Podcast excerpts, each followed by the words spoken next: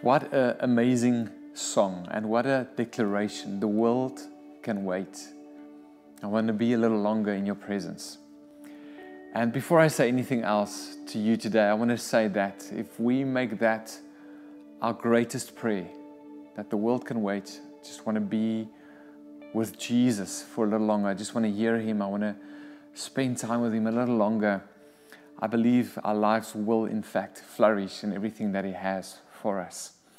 This morning, I am holding back with a whole lot of passion in my heart to share the word with you. And I some, somewhat feel a little bit like the Apostle Paul that wrote these letters to the churches. And then he says, I wish that I was with you so that I could impart something to you. But I have such faith, even in the topic of what we're going to look at today, that God is in this. And even though this is pre recorded and you're watching it on Sunday morning or later on in the week, that God is in the midst of it because it's still His word and His Spirit is still working over it at all times. So open up your heart today as we open up the word to say, Lord, will you come and impart something in me? Over the weeks, we've done a lot through our prayer course, through the teaching here. And, and a couple of weeks ago, I shared about praying in the Word. Last week, I shared about praying with community, finding our corner, those who are with us in the battle. And uh, today, I want to talk about something that I mentioned last week, just briefly, when I spoke about the two gloves. If you haven't seen it, I would strongly want to encourage you to go back and, and watch last week's message to really understand the essence of the gloves and the analogy within it. But I spoke about the intercession of Jesus and then the intercession of the Holy Spirit in prayer.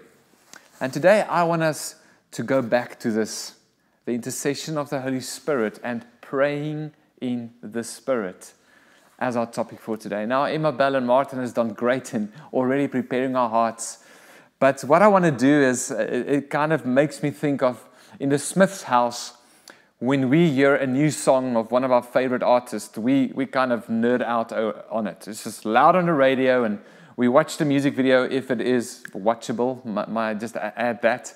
And then we listen to the music again. But then there's usually this moment somewhere in the song where we like, Have you heard this section? And how amazing the musicians are playing that and the drum beat here. Or I love what the vocals are doing there. It's just what we do in our house. Um, if you want music appreciation, you can come to our house once. Just let us know. But we always go back to some reference points in the song to really lean in to what's happening in the music there. And, and I want to kind of invite you to that. When we talk about leaning into what it means that the Holy Spirit is interceding for us and how we pray in the Spirit, we're going to be looking at a part of prayer that, that I believe is beautifully intricate, but so inspiring and so full of like life, like we find in these songs that we listen to.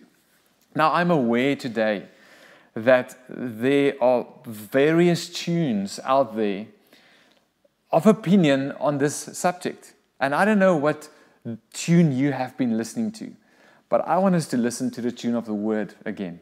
Reading the Word, seeing what it says in the Word, believing the Word for what it is, and applying the Word. As an Every Nation church, we are people of the Word and we are people of the Holy Spirit.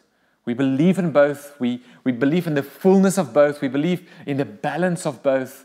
And, and my prayer is today, as we look in this, into this topic, that it would not just be another moment of just reading the Word and understanding the Word with our minds and, and in, in a cerebral manner, but, but that we would allow the Holy Spirit and His fullness to minister to our hearts as well.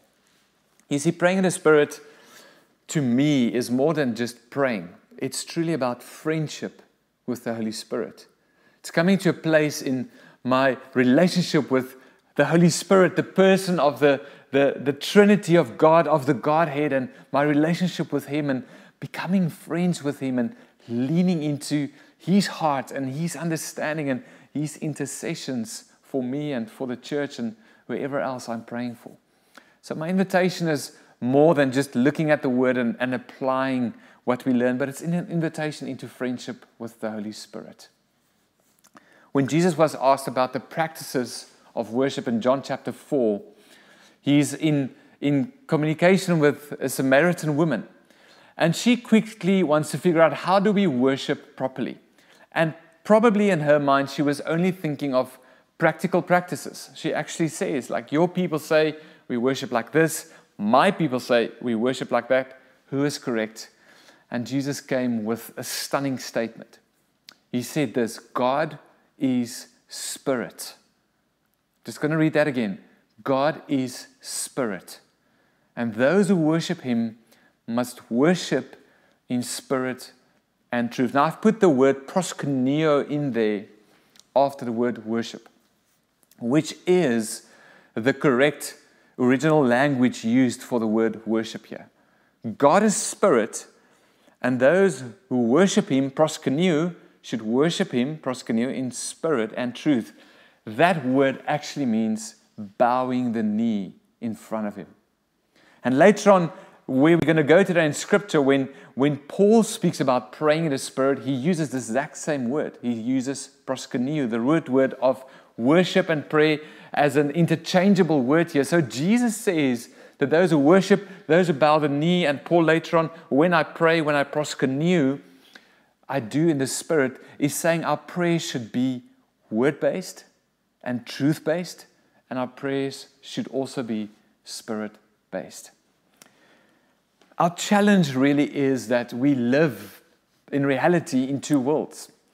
We live in the natural world and we live in the spiritual world at the same time.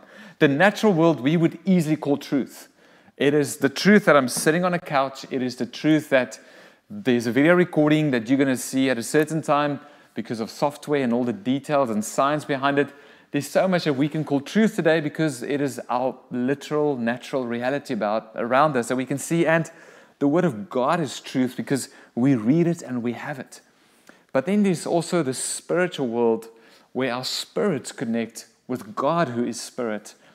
And oftentimes, and maybe more than it should, in our prayer journey, we forget about that world and engaging that world. All of us have a bent, I believe, for either of the two for the word or the truth aspect and for the spirit. But I believe Jesus didn't say, word in a certain percentage and then spirit. And now they say these two should be should be practiced, should be proskuneo, should be prayed, should be worshipped in both both equal measures. And that's really my heart to, today that, that you would ask the Lord.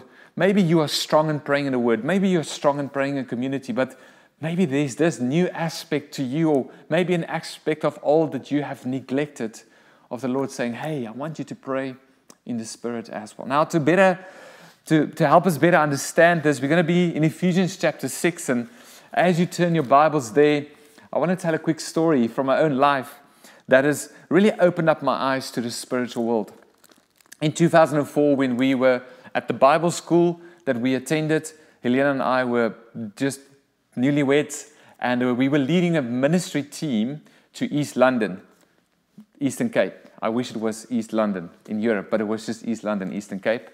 And um, we were on a campsite, and the campsite was, was there to reach out to children from uh, impoverished communities.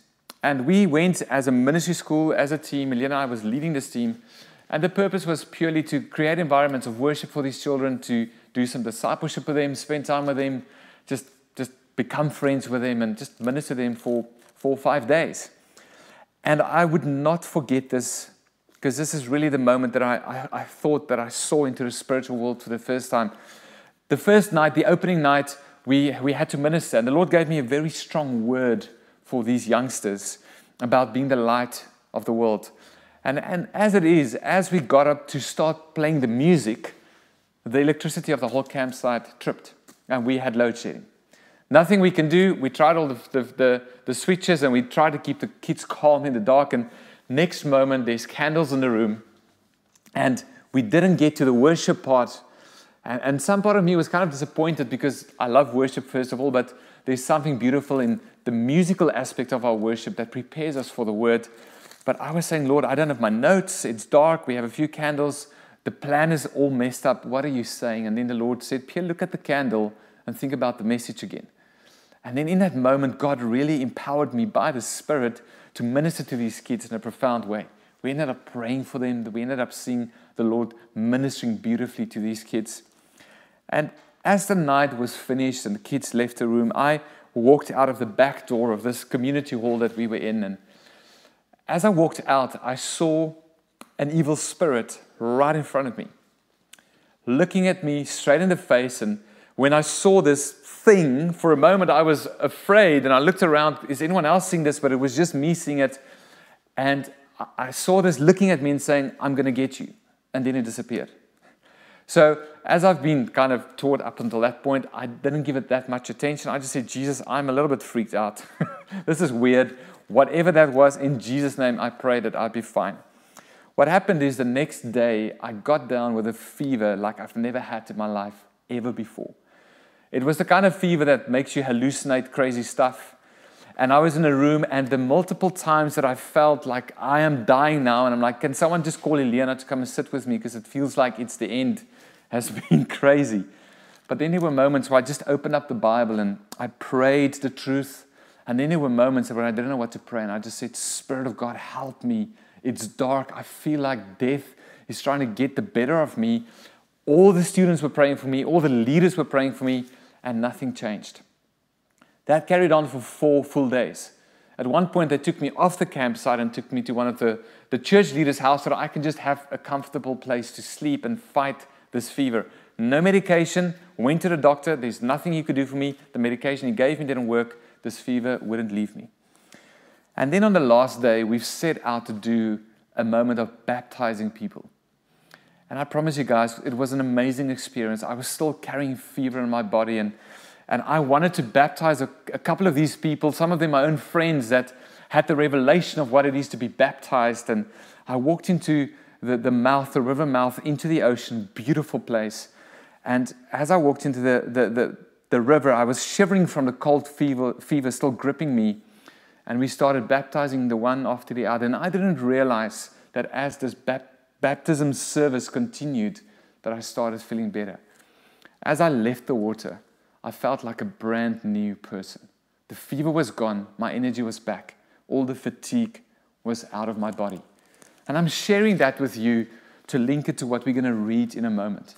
Because sometimes we get so stuck in the natural world that we forget that the reality is we live in a spiritual world. So, Ephesians 6, verse 10. Let's read together, it will be up on the screen. Finally, be strong in the Lord and in the strength of his might. Put on the whole armor of God that you may be able to stand against the schemes of the devil. For we do not wrestle against flesh and blood, but against the rulers, against the authorities, against the cosmic powers over this present darkness, against the spiritual forces of evil in the heavenly places. Therefore, Take up the whole armor of God, not just a part of it, the whole armor of God, that you may be able to withstand in the evil day, and having done all to stand firm. Stand therefore, having fastened on the belt of truth, and having put on the breastplate of righteousness, and as shoes for your feet, having put on the readiness given by the gospel of peace. In all circumstances, take up the shield of faith with, with which you can extinguish all the flaming darts of the evil one, and take the helmet of salvation and the sword of the Spirit, which is the Word of God, praying at all times in the Spirit with all prayer and supplication. Now, you've just read this, and I want to ask you a question without looking at the scriptures again. What was the final element in the armor of God? It's a little bit of a Bible quiz moment. Think about it if you're in the room, let someone answer, but what was the final thing in the armor of God that we are encouraged to apply? I'm going to read it again, verse 17.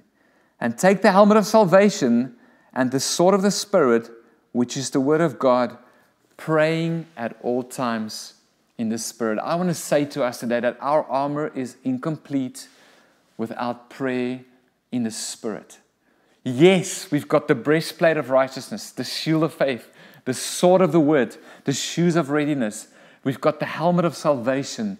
But then Paul ends and says, You have all these things, but then you have your mouth, you have your voice, you have prayer, you have worship, you have proskuneo, you have everything inside of your spirit to bring to the battle that you face. And our mouth is both an offensive and a defensive weapon in the arsenal in this fight that we're fighting in this spiritual world. Maybe you've never seen it like that. Maybe you've stopped with the sword of the Spirit, but praying is part of the full armor of God, and He encourages us to wear the full armor. But not just praying, praying in the Spirit. You see, even Jesus modeled this in how he addressed the enemy when he was faced with the enemy. Paul taught this in so many letters. He says, Pray for me, pray in the Spirit, pray that the Spirit will give me utterance, pray that the Spirit will give me boldness. And I want to encourage us today in praying in the Spirit by looking at this verse and, and showing you three ways in which we pray in the Spirit. The first one is simply the sword of the Spirit. I love that we aren't left guessing here what the sword of the Spirit is. he says, Take the sword of the Spirit, which is the Word of God. And a couple of weeks ago, I preached on this, and I'm not going to spend much time on that because we went through that where we say when we pray the Word, there's power behind our prayers that are different. So the Word and the Spirit comes together in these prayer moments. The Word of God is the sword of the Spirit fighting the battle for us. I mean, just look at Jesus. He was faced with temptation he was faced in the war against the enemy, trying to dethrone him in his purposes and, and send him array in, in his pursuit of what it is that he was meant to do in this earth. And when he was in that battle, he was using the sword of the Spirit to respond. Let's read together. And the tempter came and said to him, to Jesus, If you are the Son of God, command these stones to become loaves of bread. But he answered, It is written, Man shall not live by bread alone, but every word that comes from the mouth of God. The sword of the Spirit is us saying, It is written, enemy. It is written, spiritual world. This is what the Bible says. And we come with the defensive and with the offensive. Sometimes the Spirit shows us what the enemy is trying to do, and He reminds us of scriptures, and we get to pray into things before they even take place because we have the Spirit. At other times, when the attacks are strong, when the lies are strong, when we're feeling this opposition, we open up the Word and we wield the Word of the Spirit, the sword of the Spirit, and we use this in our battle. But secondly, there's another way in praying in the Spirit that we see, and that is silence in the Spirit. And Emma Ballon Martin shared a little bit about this, but the way I see this is that the Holy Spirit is our partner in prayer. He is helping us to pray when we don't know what to pray or what words to pray. I don't know about you, but for me, there's been multiple times where I sense in my heart something is not good, something is not right, and I'm clueless. I'm like, what is this? What do I need to do? What do I need to pray? What's up? What's happening? And it's in this, those moments that I believe the Holy Spirit steps in, and it's in the silence of connecting with Him that we pray. And I'm going to show you in a moment practically what that looks like. But let's read about this again in Romans 8. It says, The Spirit helps us in our weaknesses. We do not know what we ought to pray for, but the Spirit Himself intercedes for us through wordless groans. There it is, through the silence, through not forming exact words. And He who searches our hearts knows the mind of the Spirit because the Spirit of God uh, intercedes for God's people in accordance with the will of God. So, all this means is that there are times when our spirit is simply connecting with the Spirit of God. We don't even have to use words, and that is praying in the Spirit. It's those groanless words and, and uh, wordless groans, sorry, groanless words, wordless groans. And if you look at the original language, it says it's like a sigh, like a. Now, in our house, there are sometimes a lot of sighing. But because of my friendship with Eliana and her friendship with me, Sometimes when I sigh, she knows exactly what's up because she knows me that well. Sometimes when she sighs, I'm like, oh yeah, there's something that I quickly need to get up and go and help with because I can hear in the tone of the sigh that she needs my help. And in the same way, that's how the Holy Spirit is wanting to befriend us in prayer. That sometimes we sit for a minute or two, sometimes for a few seconds, and we, Holy Spirit, I don't know what to pray, but I'm here. And you might just like release that onto Him. And then you wait for a moment or two, and your mind starts thinking about a verse in the Bible, or there's something else that happens in your spirit, and then there's that connection. Praying in the Spirit simply means to be quiet sometimes and let Him do the intercession that we need because He always, most certainly, prays according to the will of God for us. So, praying in the Spirit is praying with the Word. Praying in the Spirit is sometimes just those groanless words, those sighs that we bring to Him in our friendship. But then the third aspect is praying in the Spirit is also speaking in the Spirit. And by this I mean praying in tongues. By this I mean using our mouths to pray in a heavenly language. Now, I'm quite aware, as I say this, there are reference points for every single one hearing this. And my prayer is that most of your reference points are great and good. But I'm also deeply aware that for some of you it's going ding, ding, ding, ding, ding at the moment. You're like, what, what, what? Praying in the Spirit, praying in tongues. Uh, let's pause that. I like the first two. I don't want to be talking about this. Here's my invitation. Let's pray for a moment and ask that we would really see what the word says. Because all of us have voices or tunes that we listen to when it comes to this matter. And some of them are legitimate reasons why we are hesitant because of abuse and pain and just environments where it hasn't been healthy. But I want us to really look at the words with fresh eyes today when we talk about this. So I just pray right now, Holy Spirit, will you show us in your word the beauty of what it is to pray in tongues? And if anything, Lord, if there's no desire in our hearts for it, will you please stir a desire? I ask that in Jesus' name. Amen. So let's read out of 1 Corinthians 14. This is Paul writing to the church in Corinth saying, So it is with you. Since you are eager for gifts of the Spirit, try to excel in those that build up the church. For this reason, the one who speaks in a tongue should pray that they may interpret what they say. Then he says this For I pray in a tongue, then my spirit prays, but my mind is unfruitful. So what shall I do? I will pray with my spirit in other words, with a tongue, but I will also pray with my understanding. I will sing with my spirit, sing with my tongue, but I will also sing with my understanding. Otherwise, when you are praising God in the spirit, how can someone else who is now put in the position of an inquirer say, Amen to your thanksgiving, since I do not know what you are saying? You are giving thanks well enough, but no one else is edified. You are giving thanks well enough, but no one else is edified. I thank God that I speak in tongues more than all of you. But in the church, I would rather speak five intelligible words to instruct others than 10,000 words in a tongue. Here's what Paul is saying. And earlier on in the chapter, actually, chapter 14 opens up with the words earnestly desires spiritual gifts. And then he carries on and says, Now that there is an earnest desire for the manifestations of the Spirit, for the gifts of the Spirit, really desire those who edify the church.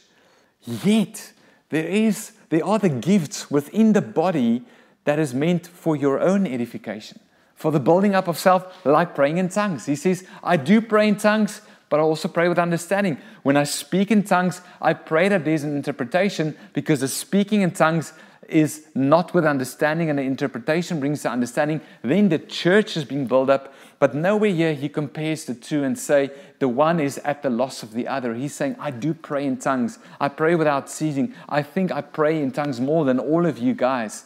But when you speak in a tongue, make sure there's an interpretation.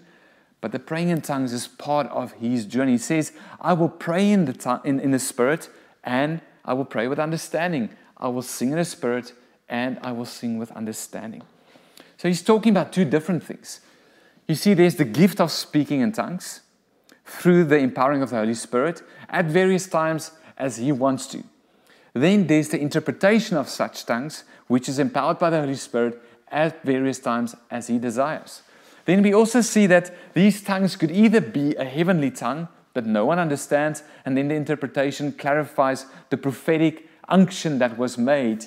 But then, as we know in the beginning, when the Holy Spirit was, was baptizing the believers, that they actually spoke in known languages by the empowering of the Holy Spirit.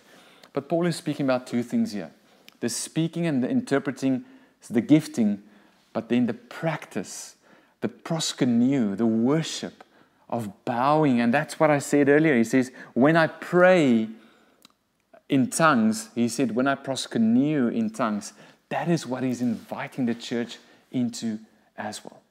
So he's saying, It is better for the church's sake when you gather to do things that blesses and builds up everyone. Yet, at the same time, pray in tongues, pray in the Spirit. I do it. I do it maybe more than all of you, and I want to encourage you to do that. And for me, it really comes down to the word desire. I think God meets us where our desire is at. That's why He said, earnestly desire the spiritual gifts. Now, I believe in the beauty, and I want to say that the beauty of praying in tongues. It's something that the Lord has brought to my life. As I was baptized, I came out of the water and my mouth was open with a language I've never heard, didn't understand. And even through the years, the Lord has given me different sounding languages to pray in.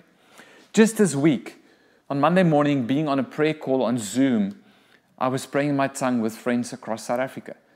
Tuesday morning, Rick and I came together to pray, and we didn't know what to pray for at start, and we just together in a room and we're reading some scriptures and encouraging one another. And the next moment, I'm like, let's pray. And we waited on the Holy Spirit, and then we prayed in tongues. And as we prayed in tongues, our understanding kicked in, and we're like, oh, this is what the Lord is leading us into. On Wednesday morning, I was with Dave, praying with Dave for an hour. And when Dave and I started the same story, like we're not sure what we're going to pray for, but we're going to wait on the Holy Spirit. It was quiet for a moment, those, those sighs, and then we prayed in tongues. And the next moment, we had an amazing time of praying together.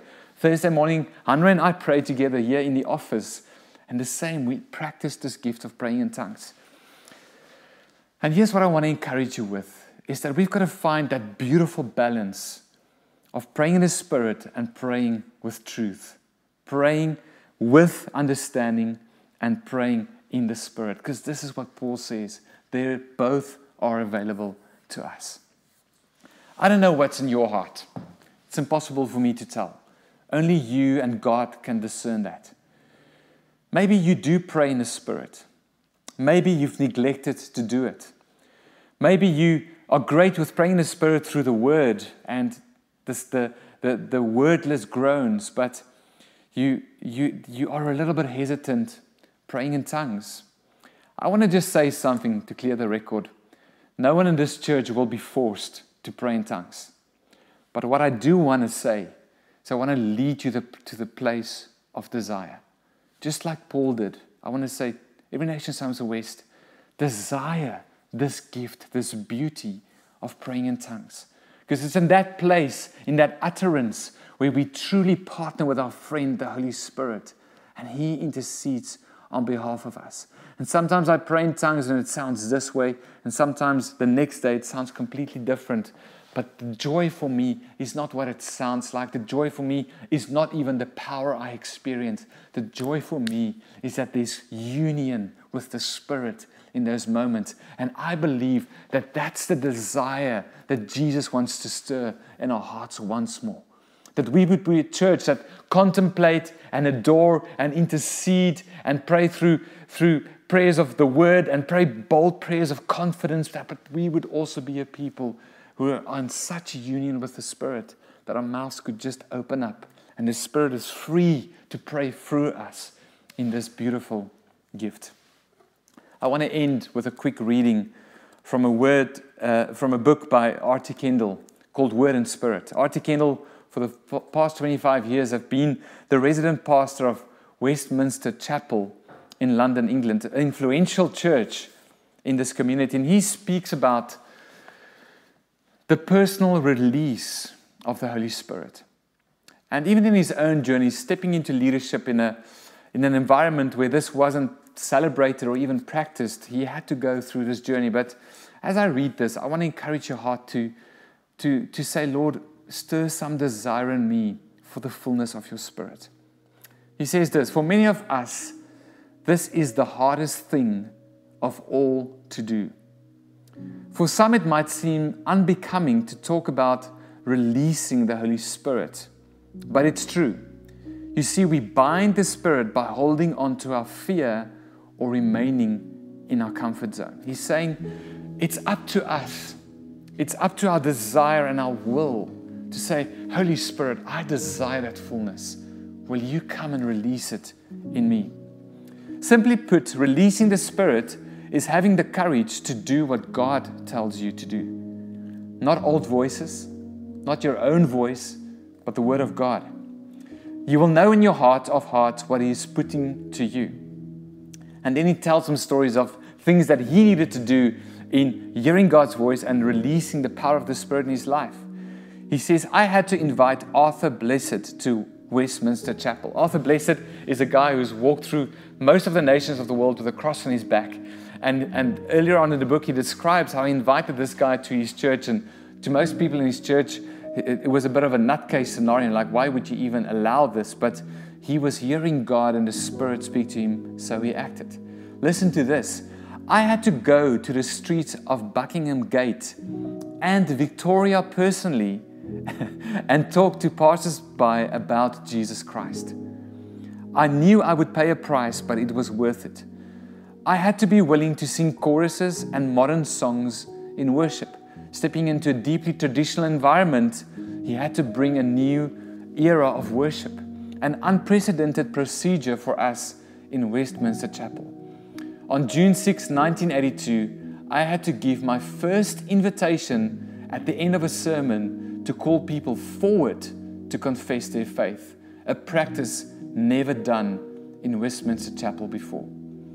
Incongruous though it may seem, when I set the Holy Spirit free, I too was set free. And that's the invitation. If we can get to a place, regardless of tradition, regardless of, of our references, regardless of our fears, regardless of the things that hold us back, and say, God, what are you saying? I believe we will hear the word and encouragement and the wooing of the Holy Spirit saying, My sons and my daughters, I have this for you. This praying in the Spirit, yes, through the word, yes, through those silent moments, but also, yes, through praying in this beautiful gift of the heavenly language. I believe that the Holy Spirit wants to set some of you free in this gift.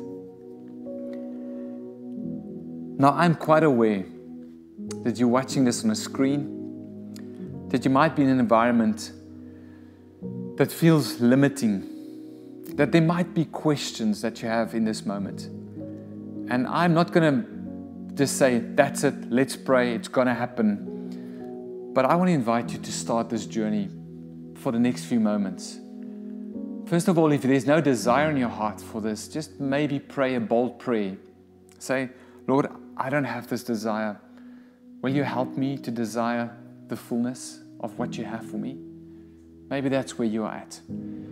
But maybe you have had the desire and you want that desire increased and you, you desire it and you've been desiring it as I shared the word today. And you're at that point where you want to say, Holy Spirit, I, I really want that fullness and I trust you right now. And I believe that He is ready to meet you where you are at right now.